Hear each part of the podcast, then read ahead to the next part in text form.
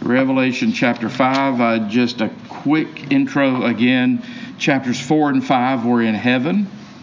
Chapter 4, which we were last week, you, you were centered on God on the throne. Uh, chapter 5 is a little bit more distinctively Christian. Uh, a good Jew could have written basically chapter 4 uh, God on the throne being worshiped by the people of God and, and the angels and creation. Chapter 5, though, you're going to see Jesus on the throne. You're going to see heaven centered on Jesus Christ. So, obviously, this is distinctively Christian worship in a lot of ways.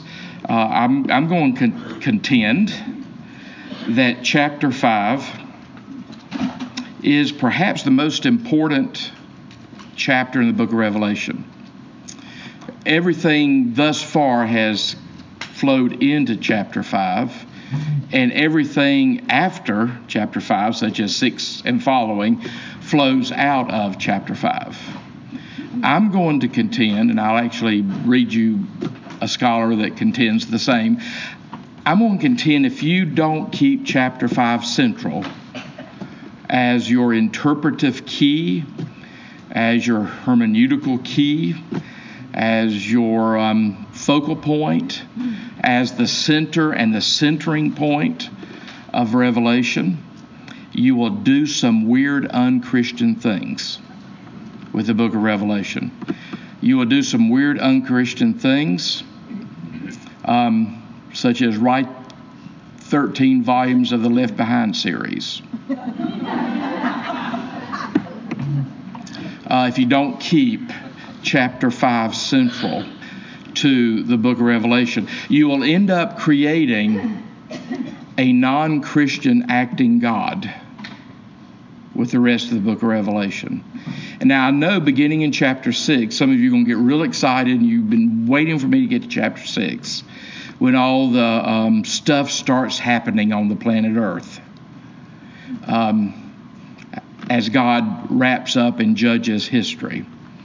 Again, if you get so excited about chapter 6 through part of chapter 20 and forget chapter 5, you will end up interpreting um, the book of Revelation in, in almost a non Christian way, and you'll have God acting in non Christian ways. Um, that'll get clearer uh, by the time we finish today. But just remember you need to hold on to chapter 5. Chapter 5 is keeping Jesus Christ at the center of the universe, the center of the cosmos, the center of heaven, and the center of our worship. So, I mean, it shouldn't shock you to understand you've got to keep Jesus Christ as Jesus is presented in the New Testament and here in chapter 5. You've got to keep Jesus at the center of your theology the center of your ethics, the center of your morality, and the center of your theology, you know, the, the central to the way God acts. Uh, the problem with some of the Christian community occasionally is they will even make God act in unchristian ways. And that's problematic, obviously, for the Christian community. We believe that Jesus Christ is the epitome the center of God's self revelation. So, anytime you find yourselves painting a picture of God that's not acting in a Christ like way, you need to have some alarms go off and realize that you might have a problematic reading of Scripture. Uh, one of the basic tenets of biblical interpretation is um, well, there's two basic tenets I'll lift up at this point. One, let the clearer passages of Scripture interpret the less clear passages of Scripture. Scripture interpreting Scripture. That's important. Uh, from a Christian perspective, the way we do that is we make sure that Jesus Christ is our interpretive lens of everything we believe about God and humanity and ethics and living human life. If your God is not cruciform, cross shaped, If your God is not cruciformed, if your life is not cruciformed, if your thought and ethics are not cruciformed, there's an issue. Again, this shouldn't shock any of you. As Christians, we seek to keep Jesus central to our thought and our life. Uh, it shouldn't be difficult. You're going to see in Revelation 5 that Jesus is central to the universe. He's central to cosmos. He's central to the worship of heaven. So you have to make sure you see all of life through Jesus shaped, cruciformed lenses, and that you seek to live in ways that are cruciform, like Jesus. Uh, sometimes we Christians adopt the way of seeing the world as the world around us sees the world. Sometimes we even try to adopt our purposes to the way the world seeks to live out its purposes.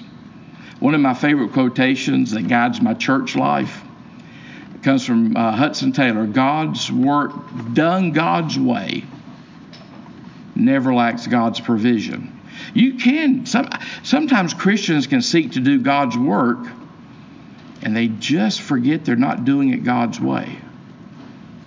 So God doesn't make us any promises at that point.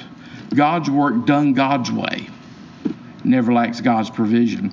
Part of the problem in history of the Christian movement is we've sought to do God's work the world's way, our way. Um, you know, Inquisition, just to throw one illustration out there. That's sort of doing God's work, but they adopted the ways of the world in doing God's work. When you start burning heretics, burning people that don't agree with the Christian faith, there's a sense you're, do, you're doing evangelism. I mean, if I tell you, you know, embrace Christ or I'm going to burn you at the stake, I'm doing evangelism. I'm just not doing it God's way. Um, so I shouldn't, this is kind of the choir here, I shouldn't have to work hard to convince you to do God's work God's way, to make sure that you are Christ centered. Uh, congregations need to be remembered Christ centered because sometimes we will start doing God's work the world's way. Or maybe, you know, sometimes we think God's ways are not very effective or efficient or fruitful. So we'll adopt some other ways of doing God's work. Um, that's problematic. So anyway, it is Revelation 5 that, that helps us. We shouldn't need much help on this topic, but it's Revelation 5 that helps us keep Jesus central to our thought and our lifestyle because Revelation 5 is going to point out to you that Jesus is at the center of the universe. Jesus is on the throne. That's why we can offer worship to Jesus Christ. So, what I want to do with chapter 5 is let me read through it because you need to see the picture. And, and I've said that several times. The book of Revelation, you need to see the picture and not be so concerned about analyzing or dissecting. But then also realize the way I'm teaching Revelation helps you analyze and dissect Revelation. So I want you to see the picture that's presented in chapter 5. So let me read through it, then I'll go back and we'll talk about it. Verse 1, chapter 5. Still in heaven. All of chapter 4, you are focused on God. Notice what chapter 5 brings you. Then I saw in the right hand of him who was seated on the throne a scroll written within and on the back sealed with seven seals. Again, I'm coming back to all this. And I saw a mighty angel proclaiming with a loud voice, Who is worthy to open the scroll and break its seals? And no one in heaven or on earth or under the earth was able to open the scroll or to look into it. And John says, I began to weep loudly. Some translations get the point across by saying, I began to weep and weep because no one was found to found worthy to open the scroll or to look into it. And one of the elders, whom you've met, said to me, Weep no more. Behold, the lion of the tribe of Judah, the root of David, has conquered so that he can open the scroll and its seven seals. And between the throne and the four living creatures and among the elders, I saw a lamb standing as though it had been slain with seven horns and with seven eyes, which are the seven spirits of God sent out into all the earth. And he went and took the scroll from the right hand of him who was seated on the throne.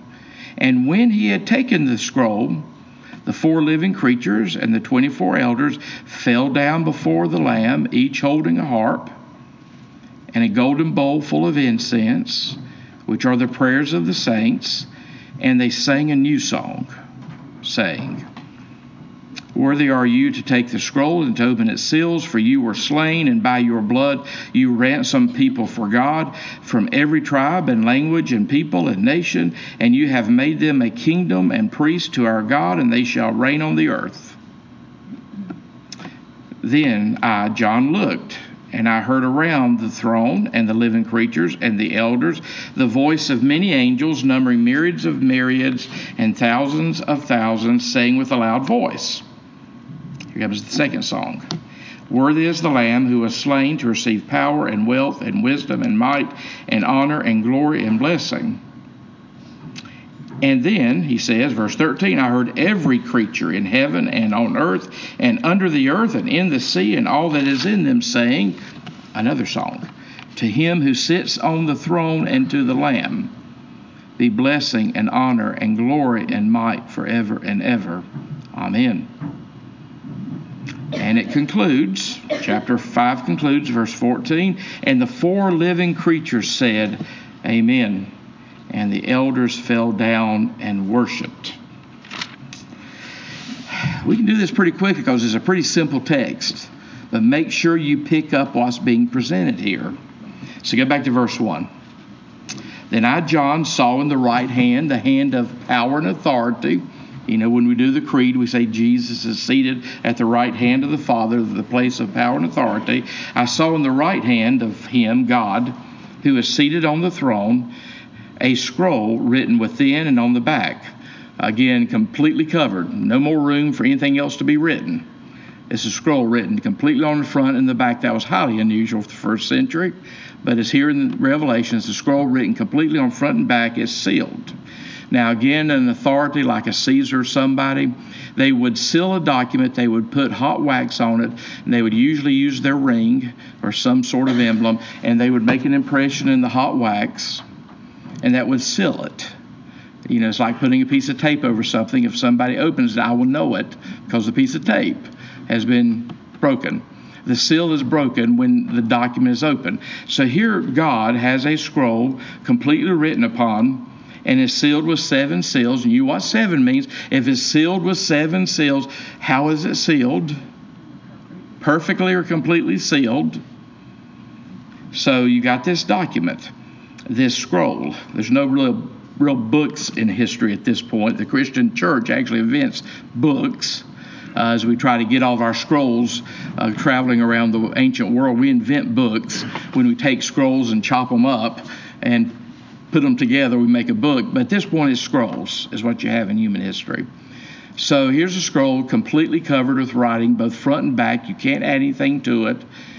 What is this scroll? Uh, there's been a few different options in Christian tradition as to what this scroll is. Uh, tell you a couple of them, I'll tell you what it really is, because it's so obvious from the context. Uh, some people say it's just the scriptures. Some people say uh, that's the book of life. You've already heard a reference to the book of life.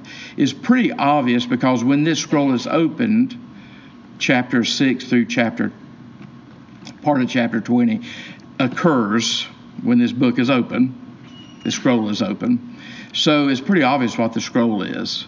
It's God's eschatological plan for the universe. It's God's plan of judgment um, and victory in the universe. It's God's plan as to how God's going to wrap up history on planet Earth. It's God's plan as to how God's going to bring about the completion of the kingdom. That's what we mean by the word eschatological. Eschatological just means dealing with the end, the eschaton. So this is the scroll that has to be opened for God's purposes finally to be worked out in human history. So it's an important scroll that is sealed perfectly, sealed completely until the right person can be found to open it. And um, that's what they start looking for. In verse 2, the right person, the one who can open the scroll. Verse 2, and I saw a mighty angel.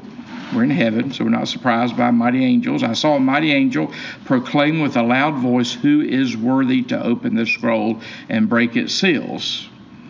Remember at the end of chapter 4, there was a song about God being worthy. If you glance back at the end, chapter 4. So here the issue again is who is worthy to open this scroll?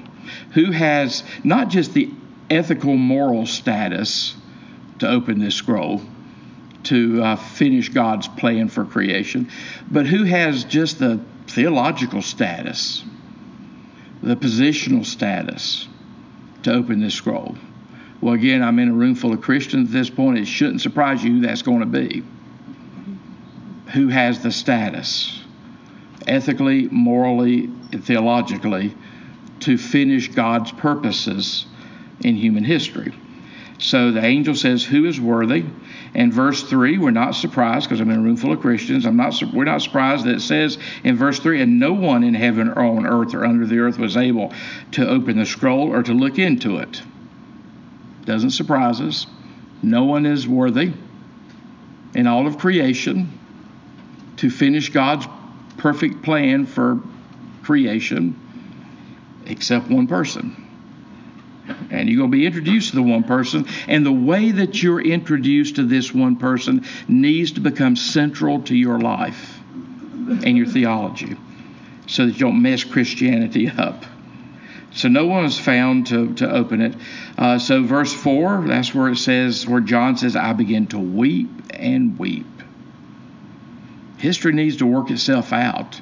The reign of God needs to come we pray probably multiple times every day, Thy will be done on earth as it is in heaven. We want that day to come. We want that day when God's complete and perfect will is done here, just like it's being done right now in heaven. We pray that every time we pray the Lord's Prayer. So, John, they can't find anybody to enact God's final purposes for creation. So John is weeping and weeping. He's weeping uh, bitterly. He's weeping loudly because no one was found to open the scroll or to look into it. Part of me wants to say, John, you should know who this is. You should know, John, who is worthy to open this scroll. But um, we'd miss some of the drama, I guess, if John knew at this point who is worthy. Look at verse 5. And then one of the elders said to me, remember you met the 24 elders last week. One of the elders, one of the people representing the people of God, said to me, said to John, Weep no more. For behold, the lamb, the lion of the tribe of Judah, the root of David, has conquered. Before history starts wrapping itself up, the line of the tribe of Judah, the root of David, has conquered, so that he, and he alone, can open the scroll of the seven seals. I want you notice something here. Uh, a lot of scholars write that this is one of the most dramatic reversals in all of human literature. This is one of the most shocking phrases or, or portions of all human literature. Because don't you notice what's happening here? The elder says to John, There is one worthy. He's the lion of the tribe of Judah. Genesis 49, by the way. That's where that's coming from. That can be part of your homework. Genesis 49 talks about how when when when when uh, at the end of Genesis they're talking about all the tribes of Israel. One of the tribes is Judah, and the scepter shall never depart. According to Genesis 49, the scepter shall never depart from the tribe of Judah. In other words, there shall always be someone ruling from the tribe of Judah. That's, that's David's tribe, by the way, if you don't remember. That's the tribe of Judah. It's David's tribe. Someone from the family, the lineage, the line of David will always be ruling. I hope you understand that is true.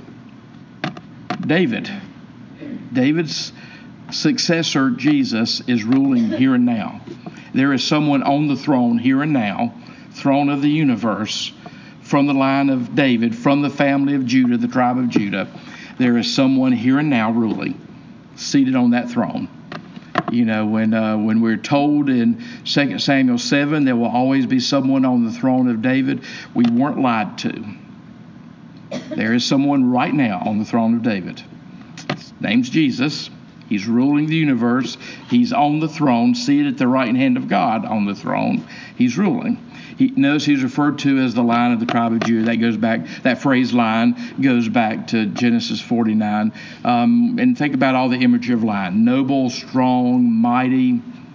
So um, uh, the lion from the tribe of Judah will always rule according to Genesis 49, and then all of the covenant language that comes after Genesis 49 about someone from the line of Judah ruling. Then it says the root of David. That's Isaiah 11. The root of David, someone from the root of David is going to bring about the kingdom in Isaiah 11. The word root in Hebrew is netzer. A lot of people think that um, just to emphasize that someone from the root of David would rule, uh, Netzer may be the um, origin of the word Nazareth, root of David and Nazareth, Netzer, is going to rule. So here's here's two phrases for Jesus. We know this Jesus. This is Jesus. Nobody disagrees. This is Jesus that's being referenced here. This this Jesus is line of the tribe of Judah and root of David, and we understand all that means. Jesus is the line of the tribe of Judah, and he's David. He will rule. He is ruling. He will rule. He his rule will grow. Think Hallelujah chorus.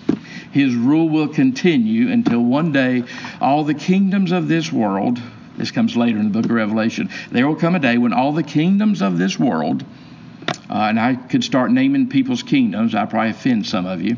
All the kingdoms of this world will become the kingdom, singular, of our God and His Christ. You probably know that from the book of Revelation. You almost certainly know that from Handel's Messiah. There will come a day when all the kingdoms of this world, there's a lot of people who think they have kingdoms in this world but there will come a day when all the kingdoms of this world will become the kingdom, singular, of our God and of His Christ. So you're being pointed to that here as the elders saying to John, and here's the great reversal. Here's this remarkable piece of literature, and of course, remarkable piece of theology that should be central to your life. Here is Jesus getting ready to be pointed out, and he's being pointed out as the lion of the tribe of Judah. He's being pointed out as the root of David.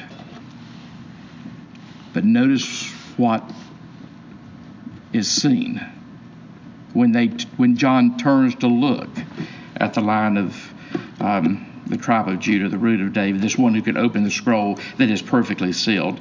Verse 6 And between the throne and the four living creatures, he's the only mediator between us and God between the throne and the four living creatures, and among the elders, I saw a lamb.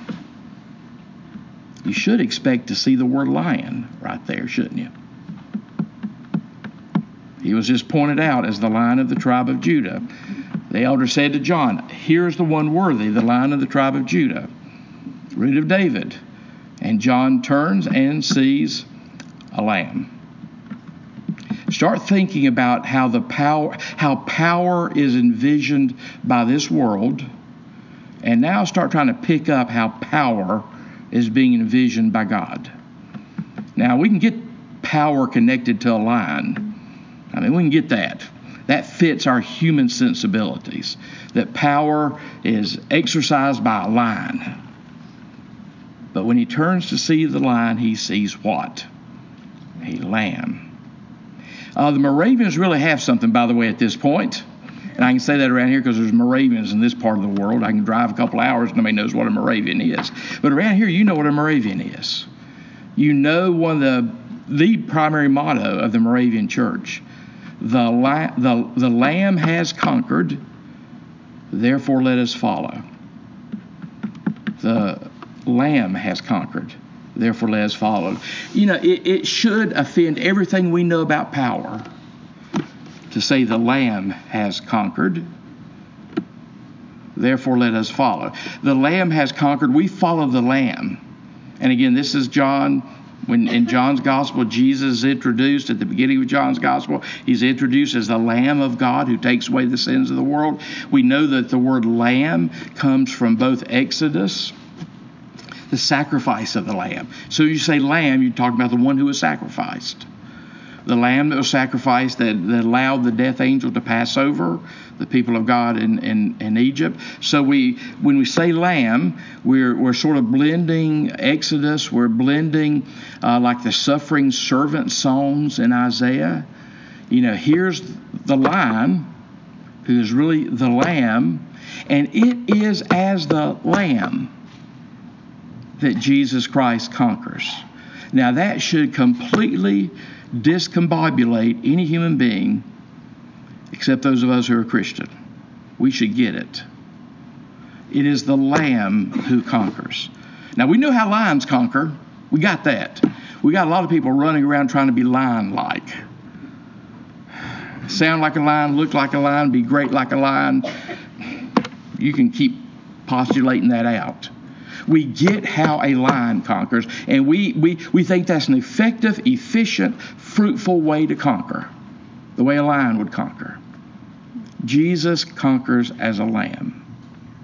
Jesus is ruling the universe as a lamb. Jesus is seated on the throne as a lamb. You know, lamb's not very frightening. And a lamb is someone who is sacrificed. So if you're going to follow the Lamb, your theology needs to be cruciformed, your life needs to be cruciformed, cross shaped. Your spirituality needs to be cross shaped. Now, our spirituality, sometime here in the United States, looks more like Arnold Schwarzenegger shaped. And I can put some, I'm trying not, I can put some other names in that category as to how we think power looks like, as to how we think we conquer. But at the center of the Christian faith, it is the Lamb who conquers. And the Lamb conquers by being a lamb. The Lamb conquers by being sacrificial. It's not accidental, at least in most of our churches. We worship on Sunday mornings around a cross, a symbol of execution. Again, that makes no sense to the world's way of doing things. Again, if we've got to do God's work God's way. Sometimes we try to do God's work the way of the world. We try to conquer the way the world conquers. Again, Inquisition and a lot of our language, a lot of our posturing, a lot of our attitudes fits the world's way of conquering more than it fits Jesus' way of conquering. So again, he, he looks for the lamb, he looks for the lion and he sees the lamb. This shocking point is the center of the book of Revelation. Everything has been flowing into this, everything will flow out of this. So everything that you read between chapters 6 and up into chapter 20, you need to make sure okay, this is fascinating, discombobulating, it's unusual. I'm not sure what all's going on. I'm not sure what this means. I'm not sure what this happened, what is happening here. We'll talk about all of it. But don't lose sight of who Jesus is. Jesus conquers as the Lamb. We conquer by getting a you know a, a, a big big gun and a tank and we, you know how we conquer. That's not the way God conquers, and we have to make sure we do God's work God's way. Therefore, the Lamb has conquered. We follow the Lamb. And now, what, that may mean a lot of things, particularly, well, it's always meant the first century in census meant if you follow the way of the lamb, guess what might happen to you? What happened to the lamb? He died. He was sacrificed. I mean, this thing about following Jesus and living sacrificially is has got to be central to who we are. We can't say this stuff on Sunday mornings and then go out and live like Vladimir Putin and you can fill in the blank with anybody else you want. We can't. We are the only people on planet Earth that says God's way of conquering is different than the way human beings by nature conquer. So, yeah, you should be startled at this point. You should turn and see the lion, and he turns and he sees a lamb. The one on the throne is he, he is a lamb. He didn't lay aside his lambness when he was seated on the right hand of the Father. Jesus, at his core, is still the Lamb of God who takes away the sins of the world. He's conquering through his sacrifice. He's conquering through sacrificial lamb. We conquer, by the way. We conquer the world around us. I'm into conquering the world around us. But we got to be very careful what we mean by that. We conquer the world around us by living like Jesus. We conquer the world around us by being broken bread and spilled out wine like Jesus. We conquer the world around us. Think Philippians chapter 2 verses 5 through 11, that great Christ hymn. Christ emptied himself when he came to earth. He emptied himself, took the form of a servant, slave, um, even to the point of a cross. And as a result of doing it that way, he is being exalted by God. Uh, that's God's way. God's way of going up is go down. Now, the world doesn't get that. That's God's way of doing it. You empty yourself, you take the form of a servant, even to the point of cross. And that's how you are exalted. That's Ephesians, I mean, Philippians 2, 5 through 11. In a sense, um, this is a picture of Philippians 2, verses 5 through 11. Maybe that's good homework also. To see the, the, the, the path of Christ. You go up by going down. Again, the world does not get this, and the world so does not get this that most of the time the Christian community doesn't get this. You know, Jesus said the first shall be last, and the last shall be first. We really sometimes live as if the first shall be first because we can't receive what Jesus is saying. And again, that was not just the earthly Jesus living that way. Here's the Jesus on the throne of the cosmos, and he's still the Lamb. So here it is. The elder saw the Lamb standing as though it had been slain with seven horns. That's perfect power. Horn symbolizes power. With seven horns and seven eyes. And lest you forget, he tells you, he's already told you what the seven eyes are. They're the seven spirits of God sent out into all the earth. That's the Holy Spirit. We're told throughout the New Testament it is Jesus who baptizes us in the Holy Spirit. Verse 7 And he went, Jesus, the Lamb, not Jesus as a lion, but Jesus the Lamb. He went and he took the scroll from the right hand of God, who was seated on the throne. And when he had taken the scroll, now everything else can happen in the book of Revelation. When he has taken the scroll, the four living creatures, we talked about them last week, symbolizing all the people of God, or all of creation, uh, and maybe the angelic host, and the 24 elders, symbolizing all the people of God, fell down before the Lamb. Again, a good posture for worship, falling down before the Lamb. Again, we worship the Lamb. Now, for a Jew like John, or for a Jewish culture like John's culture, talk about worshiping anybody or anything, it would be highly blasphemous if that thing or person is not somehow divine. So here you see um, uh, when he taken the scroll, of all of the creation, all of the people of God, they fell down before the Lamb, and and and they're they're doing the same thing in the worship of the Lamb as we've already seen them do in the worship of God, uh, each holding a harp golden bowls full of incense. Incense symbolized the prayers of God, the prayers of us ascending to God, which is why in some traditions, Roman Catholic, High Church Episcopalian, Greek Orthodox, they use incense in worship. Incense symbolizes our prayers going to, to God. So here are these elders, each holding a harp, golden bowls full of incense, the prayers of the people, which are the prayers of the saints. Unless you don't know that, he you that. The bowls full of incense are the prayers of the saints. That's where your prayers go when you pray. And then they start singing, they start worshiping. So Jesus is the Lamb. Jesus, the Lamb, is being worshiped in the same way that uh, the one on the throne was worshipped in the last chapter uh, or at the beginning of the book of Revelation. So here's the songs. Well, even before you get to the song, verse 9, and they sang a new song saying, I think it's Psalm 96 that commands us to sing a new song to God for the salvation that God has wrought. So here we're singing this same new song to the Lamb. Again, you should be picking up the theology.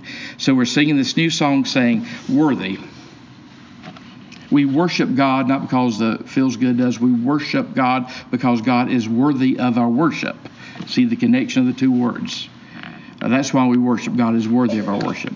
Worthy are you to take the scroll and to open its seals, for you were slain, and by your blood, blood's a big issue. The, slay, the slaying of the lamb's a big issue. You ransomed, you bought God's people for God from every tribe and language and people and nation. Some people I know are going to be real upset when they get to heaven. There's going to be people there not of their tribe.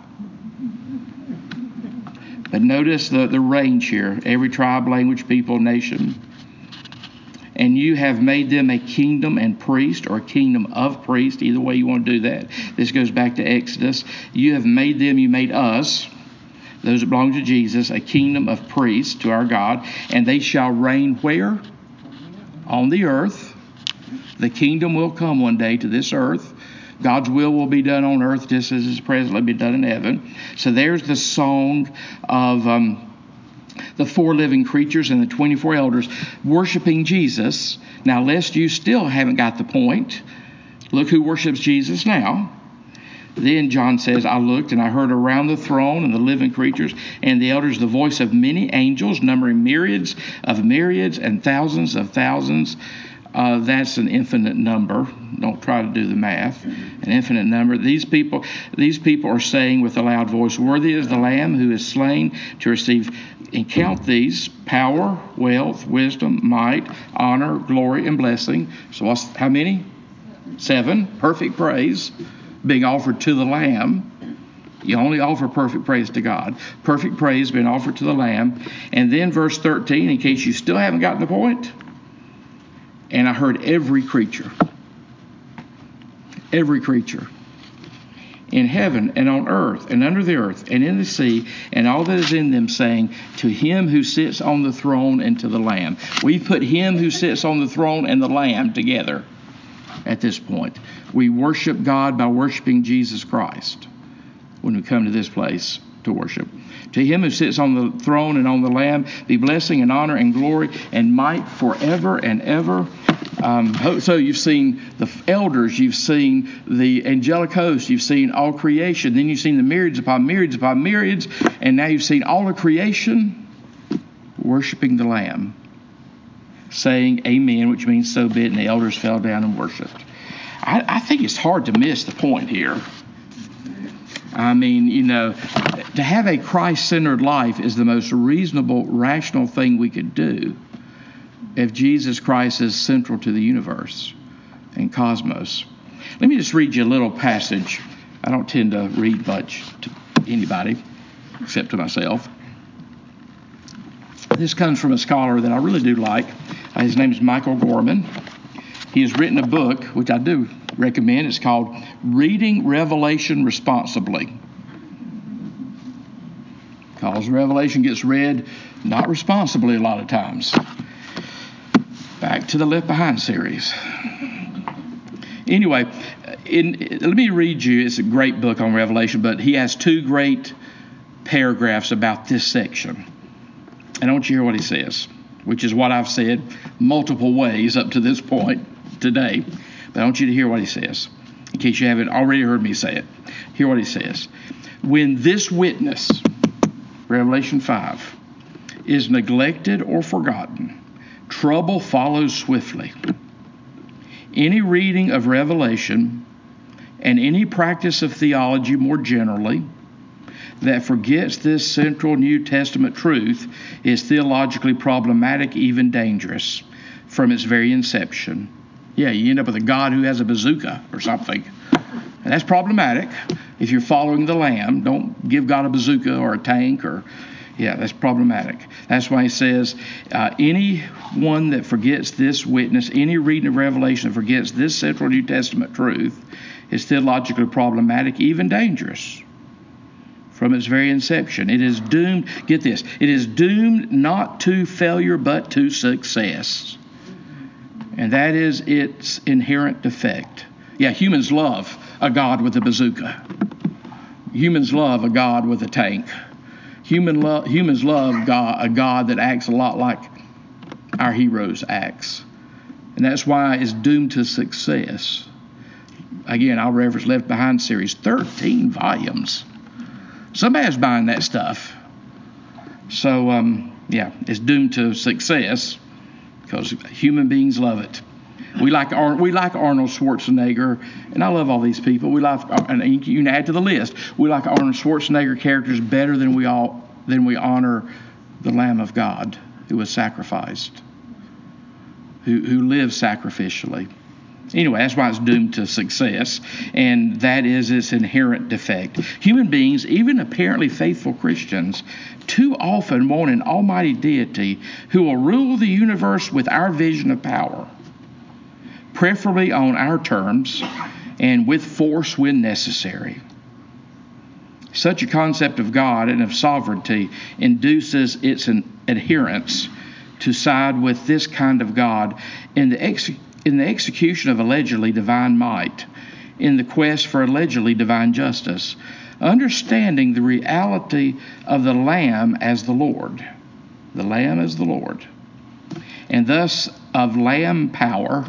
I like that phrase, Lamb power. We're a people of Lamb power, not of any other kind of fat power we might come up with. Um, and thus of lamb power terminates or should terminate all such misperceptions of divine power and justice of their erroneous human corollaries. Of course, both historically and today, these misperceptions represent. Revelation is often misread as a demonstration of precisely this kind of coercive divine power in human history especially in its interpreting the visions of judgment. We will need to return to this issue later in the chapter. For now, however, we must stress that only when chapters 4 and 5 are read as Revelation's hermeneutical key, interpretive key, to reality, divinity, history, and ethics, we'll be able to place the visions of judgment in proper perspective.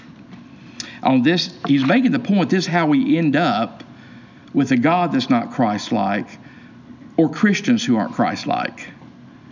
You know, if we're going to have a God who's Christ like and Christians who are Christ like, keep the Lamb central. On the which again, the cross upstairs should remind us of that. Keep the Lamb, the sacrificed one, central. On the subject of ethics or the practices of daily life, to which we will also return in more detail, he says, one brief point must now be made we have just seen that Lamb Christology, Christology is just your thought of Jesus. We have seen that the Lamb Christology in Revelation is inseparable from theolo- theology proper, the doctrine of God, and soteriology, the doctrine of salvation. It is also true that Lamb Christology is inseparably is inseparable from ethics. Paradoxically, the slaughtered lamb reveals God and also reveals what it means to be faithful to God. It reveals how God saves humanity and how humanity in turn can serve God. Here, John the seer, the revelator, again echoes Paul, for whom the cross symbolizes both the divine means of salvation and the human expression of that salvation in daily life. As for Paul, so also for Revelation, the cross, meaning the faithful death of the slaughtered lamb, is both the source and the shape of our salvation.